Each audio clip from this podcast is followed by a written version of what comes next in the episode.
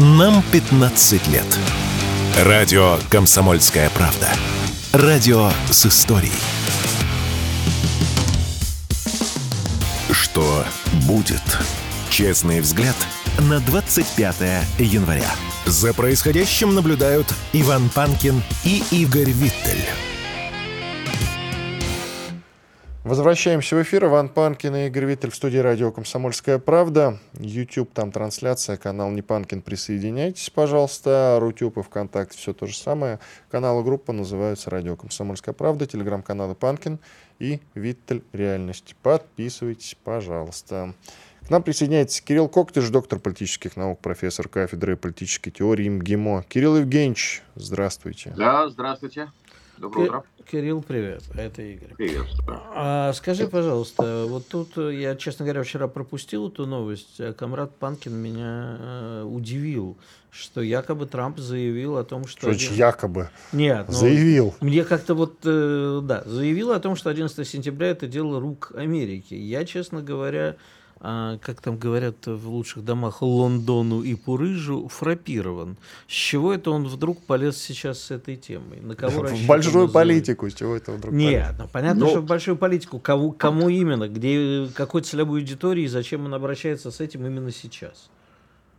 А, Трамп пошел в банк угу. То есть, с одной стороны... Ну, то есть то, что я говорил, да. Да, то есть, во-первых, ему крайне необходимо такое заявление. Крайне необходимо для того, чтобы его просто банально не убили. То есть вероятность покушения на Трампа сейчас э, высока. Все понимают, что он, в общем-то, может превратиться э, в реального кандидата на победу. Он превращается таким образом в, во врага номер один э, глубинного государства – и сделать, э, поднять цену вопроса, сделать ситуацию, что вот э, карьера мертвого Трампа, не дай бог, там, не приведи Господи, будет гораздо более впечатляющей, нежели карьера Трампа живого, вот это его задача. Вторая вещь тоже понятно, что, в общем-то, вокруг 11 сентября всегда циркулировало огромное количество слухов, расследователи успешно погибали, и, в общем-то, это тоже медицинский факт. Когда-то все так или иначе замалчивалось. Поэтому я думаю, что эта тема ляжет, э, в общем-то, достаточно хорошо на такого массового американского избирателя. Тем более, что Трамп же сказал не просто про 9 сентября. Он сказал про деньги, которые в связи с этим были освоены и которые были, собственно говоря, перераспределены в частные карманы. А вот это вот уже чистая реальность, легко проверяемая, да, то есть если мы можем по поводу 11 сентября а, располагать разной степенью нехватки фактов, то вот в отношении денег, в отношении их движения как раз-таки все замеряемо, все проверяемо, и мы легко можем видеть, а где бенефициары, где те, кто выиграл. Давайте напомним, он сказал, мы потратили 9 триллионов долларов, и мы убили миллионы людей. Чего мы добились, задается он вопросом.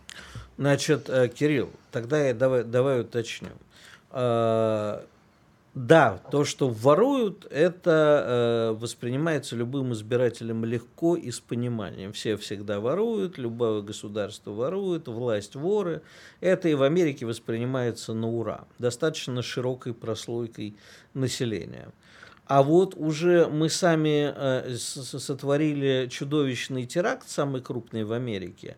Это уже все-таки, несмотря на все расследования и даже фильмы, которые выходили, э, фильмы не самых маргинальных людей, относительно маргинальных людей, все-таки остается уделом маргиналов кому сейчас обращается Трамп? То есть это действительно такая игра в банк дескать, раз меня убьют, считайте меня коммунистом, ну, в данном случае. Ну, сделать, то есть, если... Дело в том, что сейчас это очень понятная технология хеджирования рисков. То есть, когда человек заявляет такого рода вещи, потом на него совершается покушение, опять же, упаси бог, удачное покушение, да, то в этом плане цена вопроса для тех, кто покушается, она вырастает э, до совершенно вот неприятных э, размеров. То есть это очень понятная политтехнология, то есть, не знаю, исходит из этого Трамп, либо это просчитали его советники. А, но в любом случае такого рода заявление создает а, в общем-то, повышает степень невыгодности или степень катастрофичности для тех, э, кто оппонирует Трампу, сценарий покушения на Трампа. То есть а... политтехнологически в этом плане он э, вполне успешно страхует свою жизнь, поднимая ставки до неприемлемых. Вторая часть этого заявления мне более-менее понятна, но означает ли, я имею в виду про то, что мы убили миллионы людей, потратили деньги и что? А означает ли это, что Трамп э, в случае своего избрания будет проводить политику изоляционизма? Если да, то э, давай сформулируем Но... Ну, так. Э, что от этого будет нам и какие конкретные его шаги будут на этом пути? Ну, я бы сказал так, что для начала Трамп должен будет определить, а какая степень автономии от американского глубинного государства, то есть от американских больших финансов, будем называть вещи с именами, какая степень экономии, э, автономии будет достижима. Потому что за всю историю Соединенных Штатов а такую автономию достигнул только Рузвельт, и то на чрезвычайных полномочиях во время Второй мировой войны. То есть мы знаем, что Кеннеди пытался эту автономию воспроизвести, но это для него достаточно плохо кончилось. То есть здесь... Вот, вот мне нравится это достаточно. Что... Ну, да. Убили это достаточно. Что еще могло быть? Ну, это самое, да, в любом случае. То есть получается, что для начала нужно смотреть, а каким образом выстроиться. То есть понятно, что выстроится. Понятно, что в случае, если Трамп побеждает, то, в общем-то, вряд ли глубинное государство вот так вот возьмет, обанкротится и исчезнет. Да? То есть это хотелось бы, чтобы это было, но это маловероятный сценарий. А с чего и ты скорее... вообще взял, что вот Трамп э, враг глубинного государства? Может, они давно то, что называется в английском in cahoots, в заговоре? Нет, нет, нет, нет. Трампа в, в течение его первого срока категорически не устроила роль мальчика, который Э, катается на игрушечной машинке на карусели, вращает руль, а машины управляют совершенно другие дяди и тети. Угу. То есть в этом плане вот эта вот роль, она не для него. Он э, попытался, то есть, собственно говоря, и все скандалы, и все вещи, которые выплыли в связи с глубинным государством, это то, что Трамп, собственно, претендовал на то, что машина управляет он, и что он не хочет раздавать щеки и делать вид, что, в общем-то, что он на самом деле управляет, а не другие. Он взял и раскрыл вот эту вот тайну. Выяснилось, что да, машины управляют другие. И его, ему это не нравилось. Он в течение всего срока пытался вот что дергать то один рычаг, то второй, то третий, то четвертый, да, обнаружив, что на самом деле все со всех сторон схвачено. Вот. Э, полагать, что ко второму сроку он э, кардинально изменится и капитулирует, ну, пока он не дал оснований для этого думать. Поэтому я думаю, что возможно они договорятся, возможно какой-то симбиоз будет достигнут. Не исключено, что примерно в том же формате такой холодной войны, как это было в течение его первого срока, когда, в общем-то, он решал, решения саботировались, а он саботировал решение глубинного государства и системы, стояло, возможно, и такие варианты. Но говорить о том, что как оно будет, э, по решению Трампа, если Трамп, соответственно, сможет перехватить рычаги управления, то это будет в любом случае сценарий реиндустриализации Соединенных Штатов. Будет он достигнут за счет изоляционизма, будет он достигнут за счет, э, в общем-то, увеличения нагрузки на Европу, которая, в общем-то, будет, наверное, каннибализирована ее экономика до конца. А, то есть, каким образом это будет, на сегодня вопрос открытый. Я думаю, что сам Трамп об этом еще не думал, потому что за счет внутренних ресурсов, за счет изоляционизма провести реиндустриализацию сегодня в Штатах ну, практически невозможно, потребует слишком много времени, лет 10-15. То есть здесь гораздо проще искать какие-то внешние точки опоры, и думаю, что Трампу тут же на это покажет, если он попытается это сделать. Угу. Скажи, пожалуйста, а вот заявление последние э, и английских, и немецких властей о том, что мы готовимся к войне с Россией, к чему они появились сейчас? Действительно, они так считают, и э, как нам относиться ко всему этому? Ну, дело в том, что в Европе, мы видим, по всей Европе проходят протесты фермеров. Обстановка накаляется. Элиты, мягко говоря, нелюбимы э, весьма значительными э, общем сегментами собственных обществ. И в этом плане каким-то образом оправдать, легитимировать европейские элиты перед, перед тем избирателем, который еще готов их слушать, и объяснить, а почему мы принимаем такие идиотские решения, да, почему на самом деле все так идет, да. Ну, как в том анекдоте, да, господа, почему не сыграл мой козырный туз? Раскладец, батенька, раскладец. раскладец. А ты что, играешь в преферанс? Конечно. Ага, а что я тебя ни разу не звал? Надо как-то это... Боишься проиграть, наверное. Никогда в жизни. Да. Так, в общем, э, собственно говоря, этим самым э, э, европейского, европейским политикам нужно дать хоть какую-то мотивацию, да, то есть объяснить, почему они так себя ведут.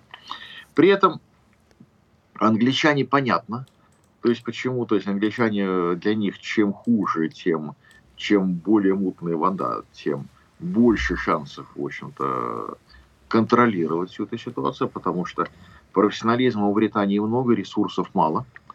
Вот, поэтому она в последние лет 50 всегда идет игру на ослабление соперника, а не то, чтобы самой стать сильнее. То есть на вот этих вот раздорах и на разъединении. Ну а в Германии, в общем-то, там более интересный сюжет, потому что... Давайте про Германию уже после перерыва.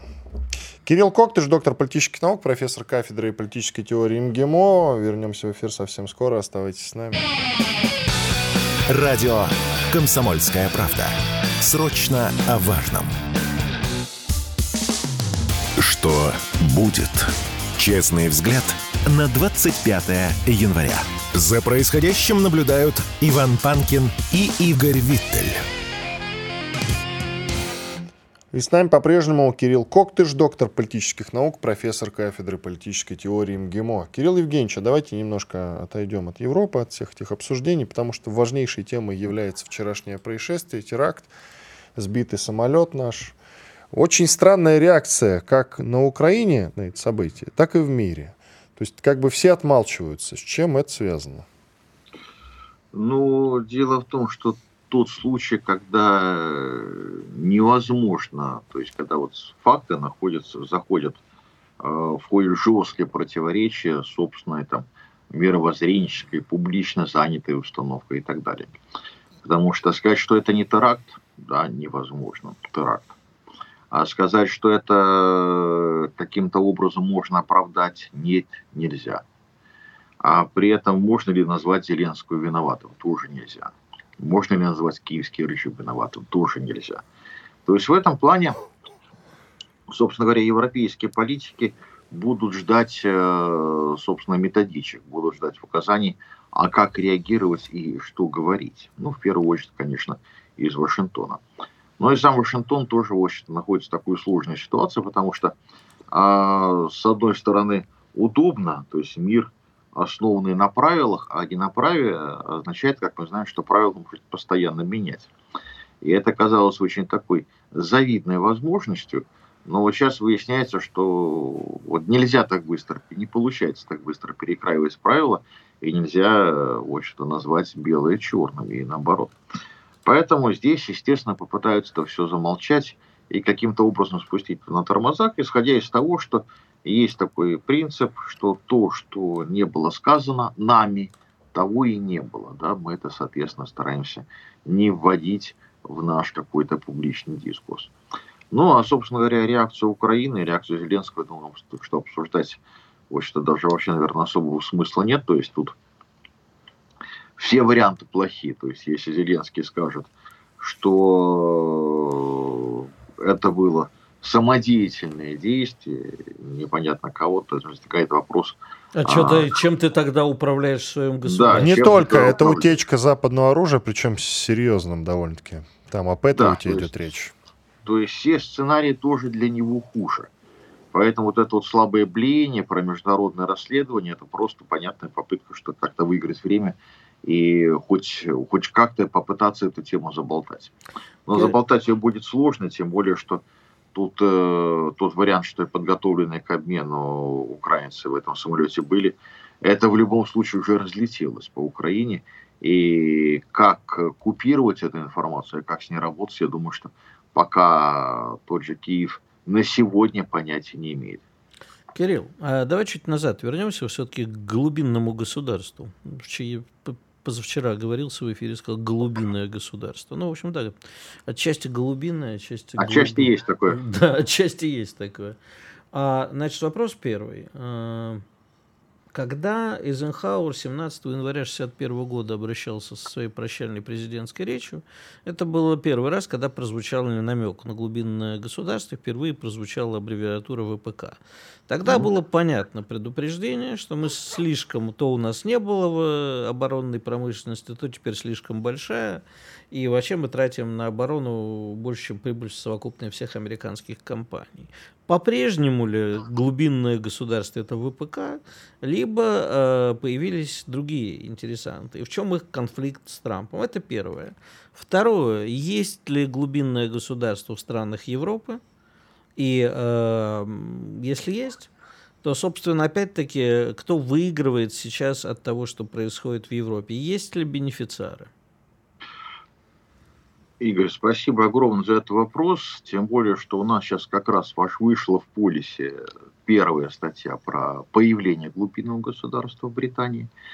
В общем-то, это оно началось там еще со времен Генриха VIII. Ты скажи там, нашим слушателям Полис это что, потому что мне тоже будет Полис, да, Полис это журнал политические исследования, и, в общем-то, мы там раскопали крайне интересные вещи, а каким образом это государство появилось в силу чего, потому что изначально это была ошибка, это был сбой системы, сбой институциональной системы, реакция аристократии на то, что там Генрих VIII присвоил себе право и создавать нормы, и применять нормы. То есть ровно то, что мы сегодня имеем э, с американской концепцией а, международное право, основанное на правилах. И дальше эта система развивалась. В общем-то, все европейские глубинные государства, это, как правило, а, слепки с британского, а, так или иначе подконтрольные. Ну, как подконтрольные? Я бы сказал, что британцы обнаружили такой очень интересный цикл под названием когнитивное программирование. Ты запускаешь какую-то идею, запускаешь, связываешь ее с технологиями, она начинает крутиться, и она срабатывает где-то, ну, то есть она приводит к полному перерождению общества где-то через 70 лет. То есть это случилось э, в самой Англии, там занялся, это заняло 70-летний цикл и закончилось скоро Вильской революцией. Это случилось во Франции, это закончилось Великой Французской революцией. Это произошло в Соединенных Штатах и вылилось, соответственно, в американскую войну а за независимость с Британией.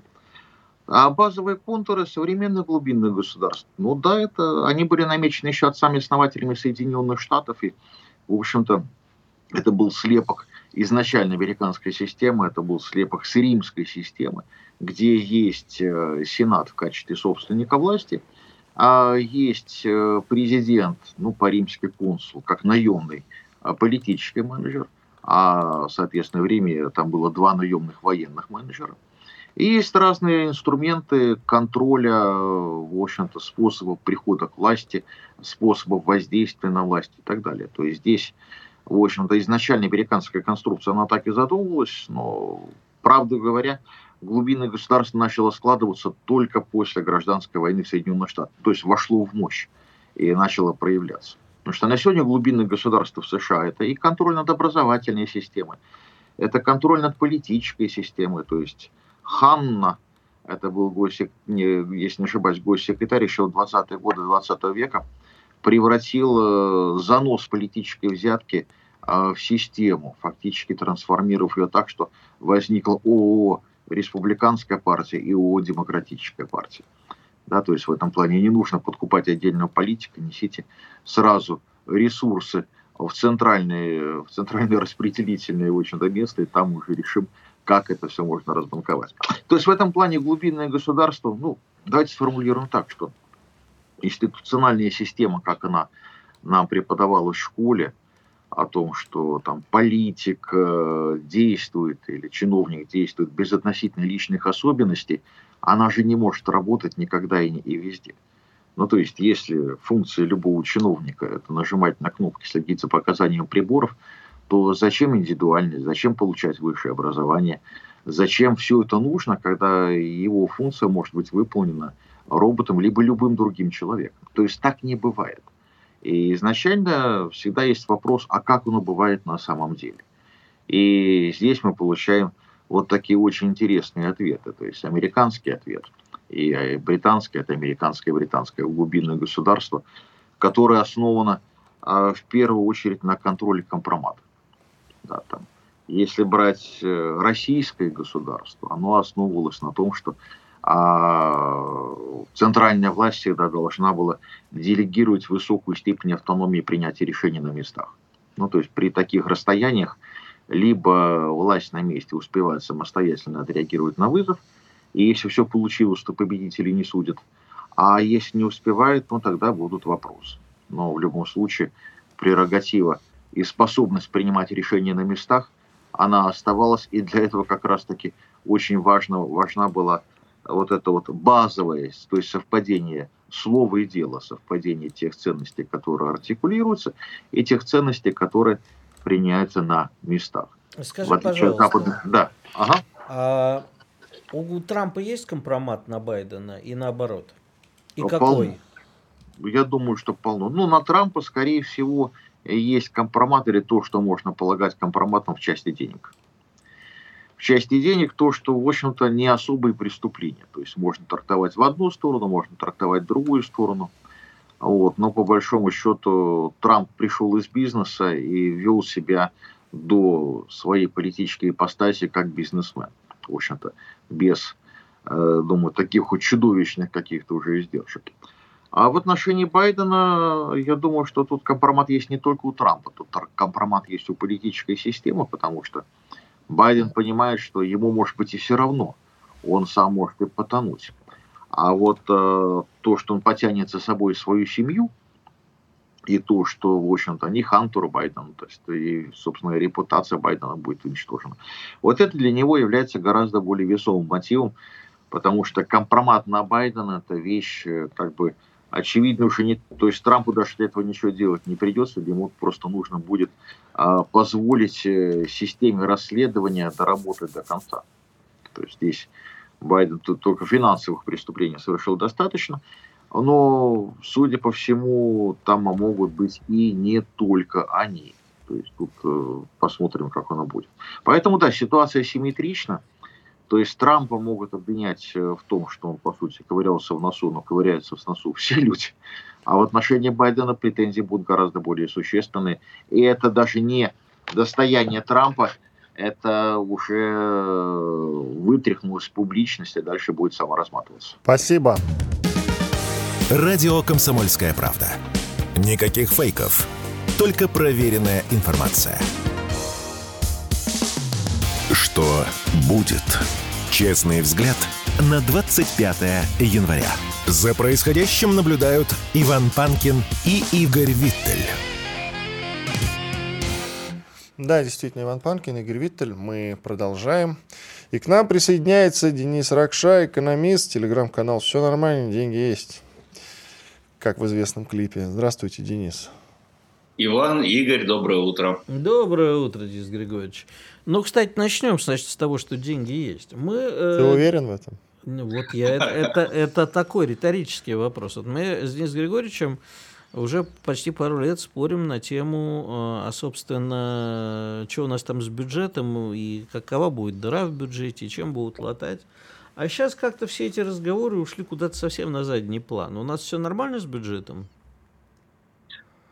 Э, у нас все нормально с бюджетом. Но смотрите, в прошлом году была ситуация не характерная для бюджета, когда в первые месяцы, конкретно там в первые 3-4 месяца, э, Минфин тратил очень много денег из бюджета на авансирование гособоронзаказа, прежде всего. Ну и на другие, естественно, нужды.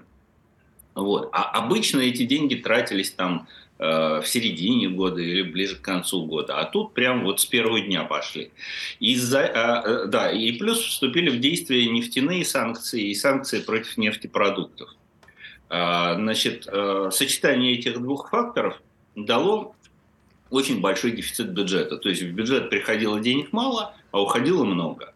Значит, э, соответственно, в первые там, 4 месяца дефицит бюджета был аномально большим. И все забеспокоились, э, стали бегать, кричать, что вот при плановом дефиците бюджета за весь год в 2,9 триллиона рублей, 2% ВВП, а, значит, все стали давать жуткие предсказания, что дефицит будет не 2,9, а там 7, 9.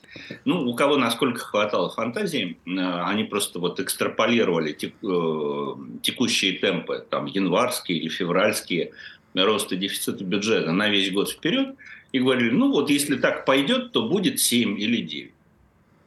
Угу. Потом ситуация стабилизировалась, э, ну там как бы и Минфин поработал, и объективная ситуация э, как бы улучшилась, и в результате э, дефицит бюджета оказался даже ниже планового. А, вот. В этом году Минфин, я так понимаю, не хочет доводить дело вот до такой истерики, тем более, что у нас выборы на дворе. Вот. И для того, чтобы то, то есть, как бы перестать деньги тратить он не может с а, такими же темпами, вот, но зато может э, компенсировать там а, недобор доходов бюджета, который, в общем, в начале года традиционно случается. Поэтому он дал поручение Центральному банку, Центральному банку и Центральный банк начал продавать валюту ФН, из ФНБ. Соответственно, вот за счет э, средств ФНБ э, и компенсируется такой резкий, резкий дефицит бюджета в первых месяцах года. Вот что происходит. Так что а в ФНБ деньги есть.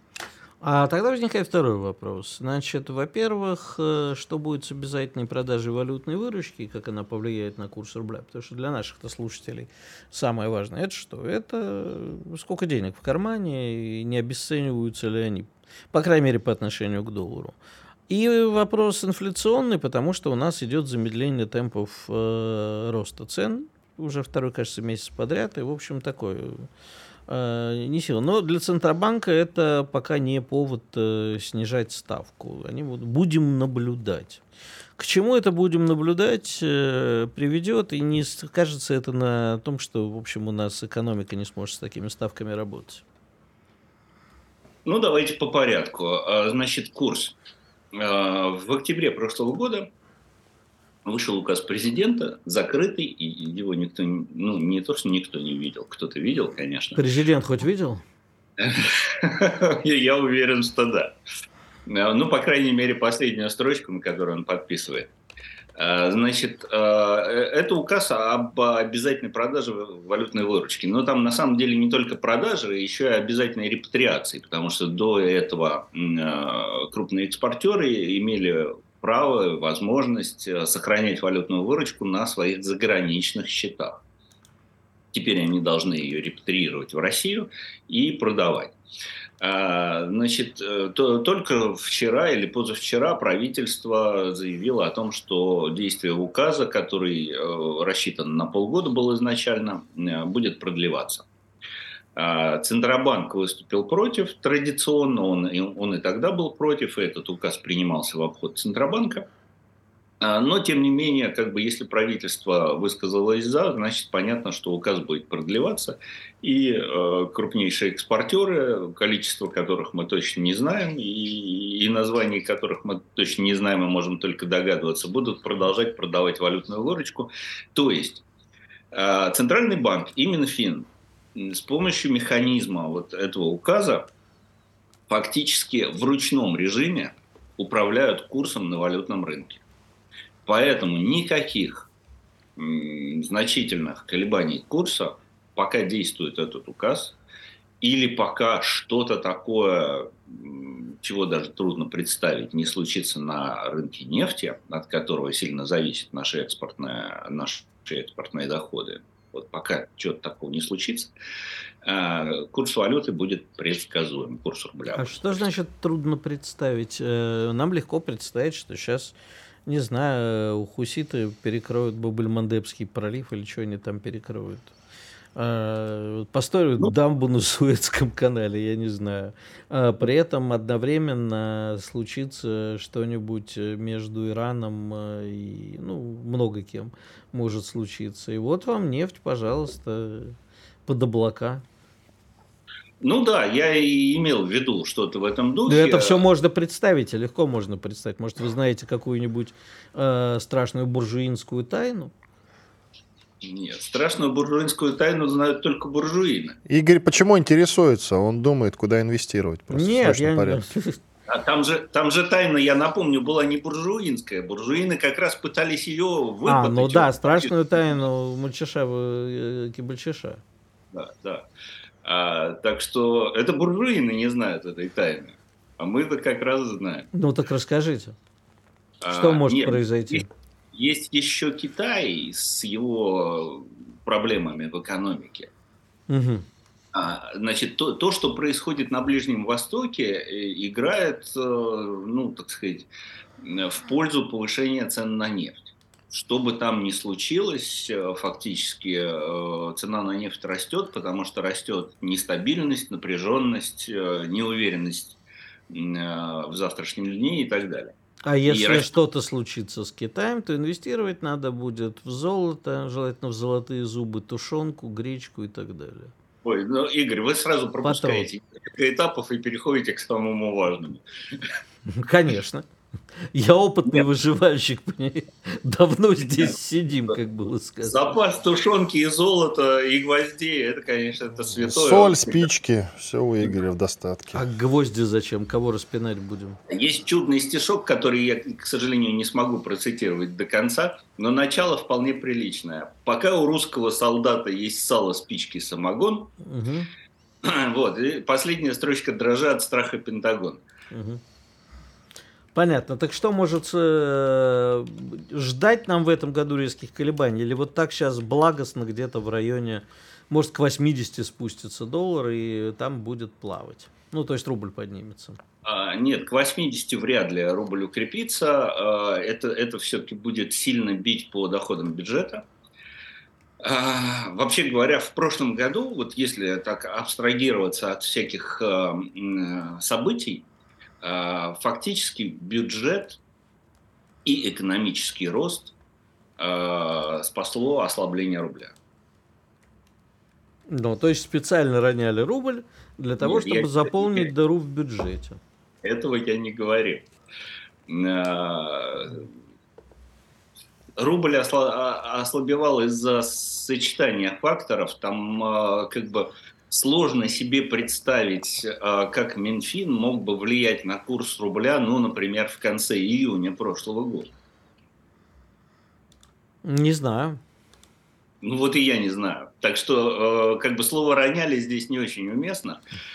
А, вот. Но тем не менее, смотрите, начиная с октября Минфин и Центробанк рубль укрепляли вот, благодаря этому указу президента об обязательной продаже валютной выручки.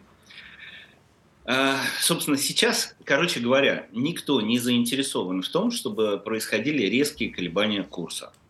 А, рубль будут держать в коридоре, ну, от 85, там, 5, может быть, э, это, это самый э, нижний диапазон, да, до 95, а, и э, как бы все средства и механизмы для того, чтобы рубль удержать в этом коридоре, у Минфина и Центробанка есть. Хорошо. Спасибо. Да, кроме того, я, а, а, последний момент, последний довод королей э, в прогнозе бюджета, э, собственно, в бюджете заложен среднегодовой курс рубля в 90, Э, и он будет соблюдаться, а, и это значит, что он не будет 90 каждый день, да, но плюс-минус он должен колебаться в каком-то коридоре, чтобы по итогам года дать э, примерно 90. Спасибо. Денис Ракша, экономист, телеграм-канал «Все нормально, деньги есть». Подписывайтесь, пожалуйста. Иван Панкин и Игорь Виттель в студии радио «Комсомольская правда». Мы сейчас сделаем небольшой перерыв, после этого вернемся и продолжим. Оставайтесь, пожалуйста, с нами. Радио «Комсомольская правда». Срочно о важном. Что будет? Честный взгляд на 25 января. За происходящим наблюдают Иван Панкин и Игорь Виттель. Продолжаем эфир. Финальная часть, финальный выход на сегодня. Иван Панкин и Игорь Виттель в студии радио «Комсомольская правда». Нехорошо ставить в один ряд, нельзя, но тем не менее, сегодня два дня рождения.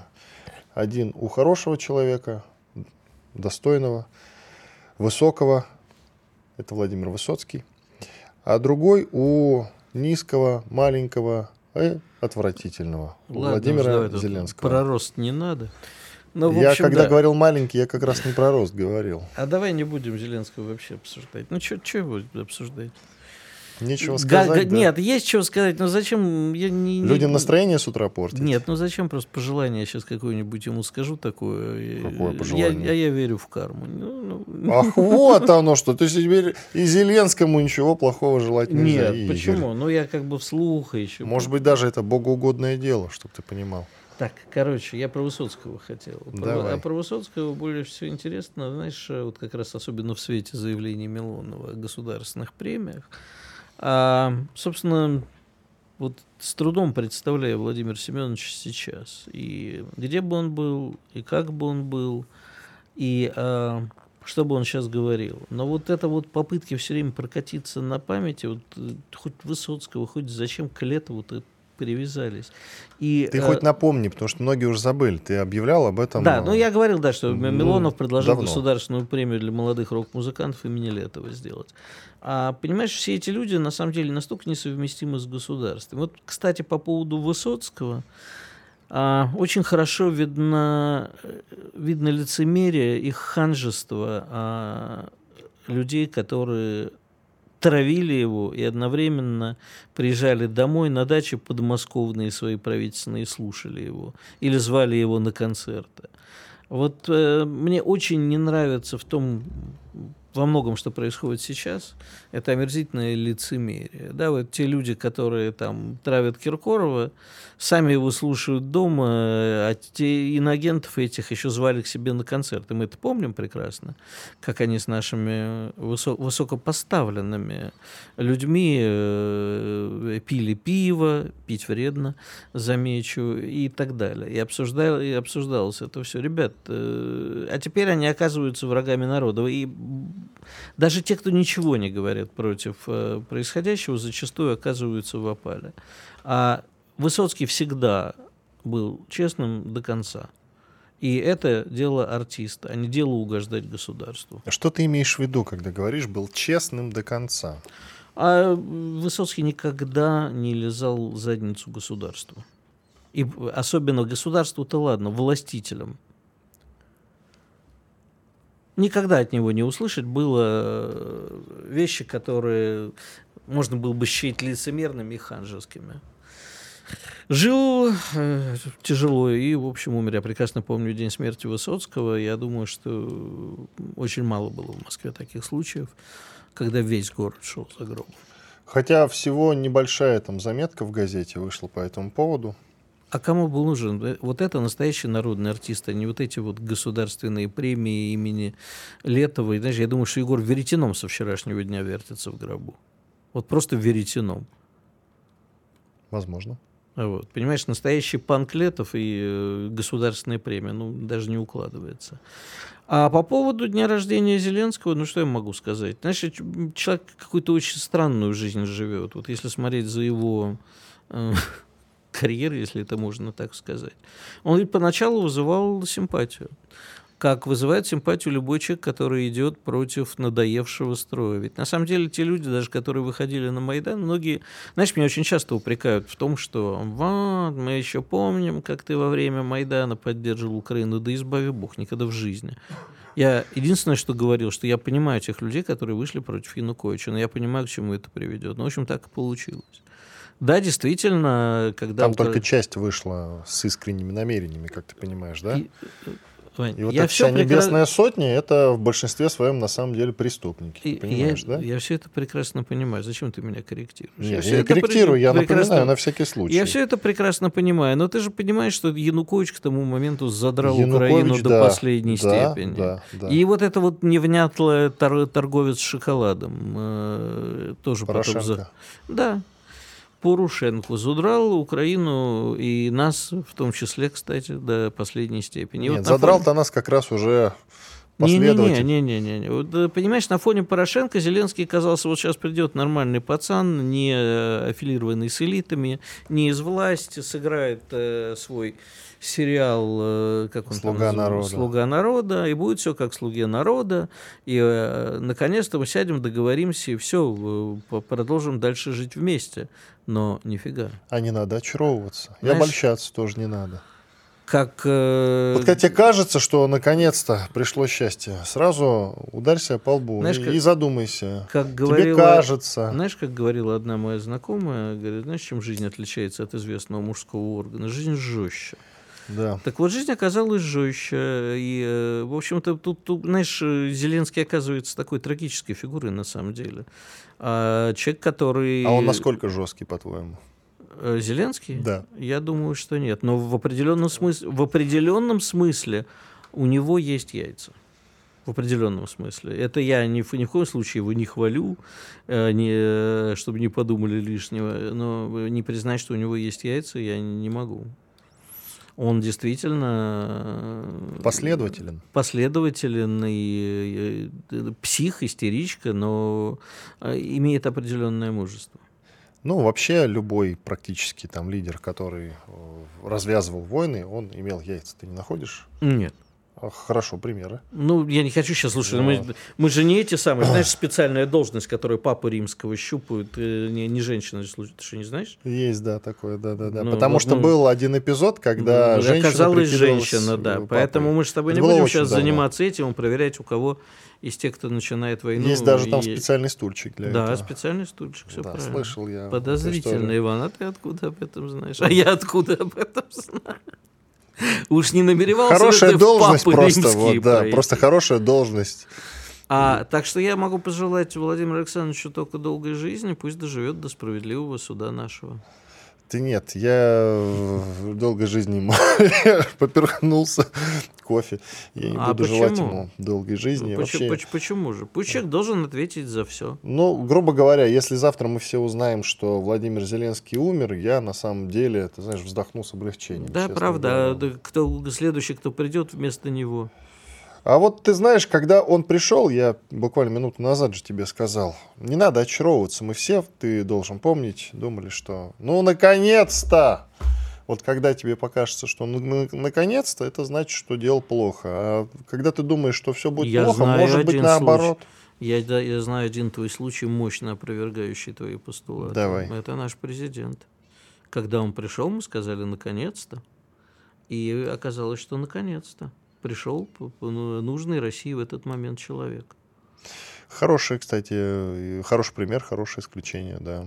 Мы не очаровывались, мы просто услышали правильные слова, не популистские, ну и популистские в том числе, конечно, слышали. Много чего слышали, не совсем были и есть согласны. Но человек э, сделал то, что, в общем, остановил падение России в пропасть. Так, дорогой друг, а что мы подумали, когда пришел Дмитрий Анатольевич Медведев? А когда ушел Дмитрий Анатольевич Медведев? А когда снова пришел Владимир Владимирович? А, а когда снова пришел Владимир Владимирович? Так, ты меня сейчас на это, да. на, на, на минное, как, как там да, у да, было-то про минное... Да, очень тонкий лед.